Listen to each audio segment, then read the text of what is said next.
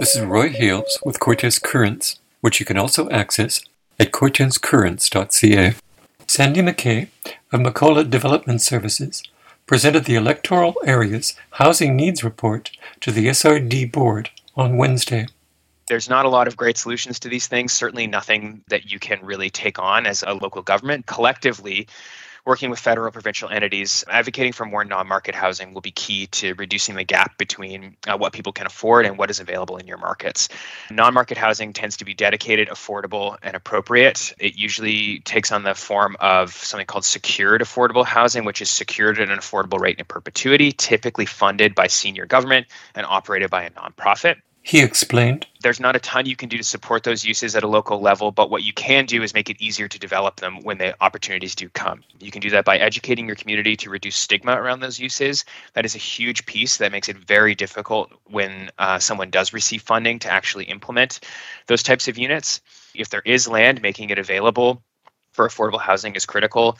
Prioritizing nonprofit development applications when they do come in exploring more regional partnerships with both electoral areas, municipalities, and First Nations governments. And you can look at things like more formal collaborations, potentially including a regional housing service bylaw, which actually allows the direct funding of affordable housing across the SRD. This was the second time that the four regional directors heard about this survey, as McKay had also given a presentation at their June 15th committee meeting. Regional Director Jim Abrams said, Thank you, Sandy, for your presentation a second time. I enjoyed it both times. And you did a wonderful job, I think, of presenting everything that we needed to hear, except for one thing. I've always been a supporter of reducing the number of Airbnbs and increasing the number of standalone rental housing to take care of all of these issues you're talking about workers coming from off island, small families, aging in place, et cetera, et cetera. Some of the homeowners and landlords in Abrams' district had been phoning him.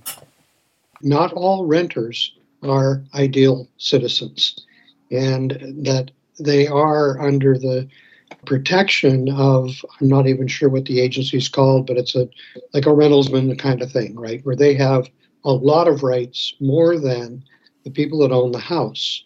They can't raise the rents, they can't evict people for certain reasons, et cetera, et cetera anyway, it's just another piece that I think maybe needs to be looked at here. Rental housing is being discouraged at the level where people are most willing to do it. They're actually willing to set aside rental housing on their property, but yet they see these other models where they didn't where it didn't work and they're withdrawing their support for it. This is a hugely important piece moving forward for all of our communities added Director Claire Moglove. In Campbell River, we had a report from our planning department about a month ago indicating that based on our housing needs reports, we're building way more housing than theoretically we need. It's because we're not building the right kind of housing.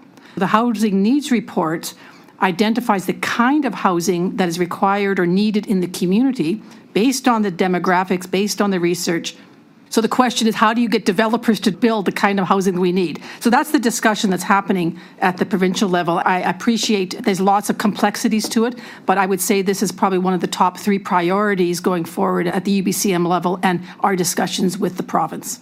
Here are some key points gleaned from McKay's presentation. We're seeing seniors accounting for up to 40% of populations already, with those numbers expected to increase. So Housing and supports for seniors was understandably one of the most prominent concerns that came up in community engagement. Many of those older residents were worried about their ability to age in place specifically, and some of them were currently supporting family or if they weren't directly supporting their family, were nervous that their children would not be able to find a permanent home in their rural area. Rental housing across the rural areas is hard to find, it's more expensive, and it's more likely to be in poor condition.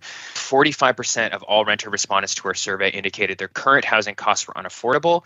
This is especially true on Cortes and Quadra Islands. Where there's a large seasonal population and housing for families and individuals. It wasn't just seasonal workers or single folks, it was often families who are hoping to stay and live in the rural areas permanently but are unable to find appropriate accommodations. Some of the things you can do, uh, again, encouraging those denser multifamily options where appropriate, that's difficult to do in a rural area. But with regional land use decisions, you can start addressing some of those needs collectively rather than as individual communities. A big piece that emerged was continuing to monitor and potentially regulate short term rentals. Like Airbnb or VRBOs, um, the number of unique properties grew from 153 when we first started collecting data to 625 unique properties. 70% of those homes were located in electoral areas, and the vast majority are classified as an entire home or apartment, which means that typically it's not being shared with someone. It's not a room in a house, it's its own separate unit many, many, many residents that we spoke to were concerned that STRs were directly affecting rental availability in their communities. McKay also talked about rising housing costs. The cost of the median home. And in electoral area A, it's actually still relatively affordable. It's the most affordable of the four electoral areas.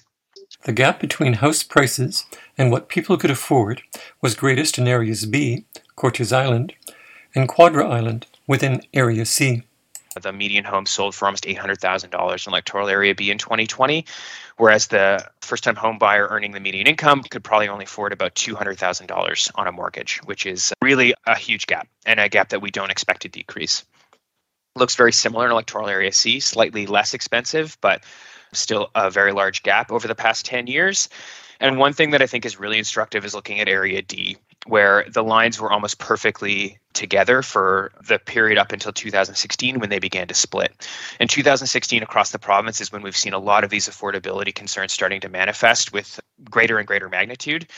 Incomes are just not keeping up with the cost of housing. It's that way for renters, it's that way for first time home buyers, and it's going to continue to be that way unless there are some dramatic interventions both at a local, federal, and provincial level many of the homes in your communities are reaching the end of their lifespan, and the single detached stock is not as able as newer units to evolve to support an aging population. Construction costs, utility fees, land upgrades, procurement, all very challenging in electoral areas, especially in electoral areas B and C. Even when density is supported broadly across communities, there are often uh, other hurdles to jump over in terms of water, sewer, those sorts of pieces. So, again, there's not a lot of great solutions to these things, certainly nothing that you can really take on as a, a local government, but collectively, working with federal provincial entities, advocating for more non market housing will be key to reducing the gap between uh, what people can afford and what is available in your markets. You've been listening to a report of Sandy McKay's June 29th presentation of the Electoral Housing Needs Survey to the SRD Board. This is Roy Hales with Cortes Currents. Goodbye.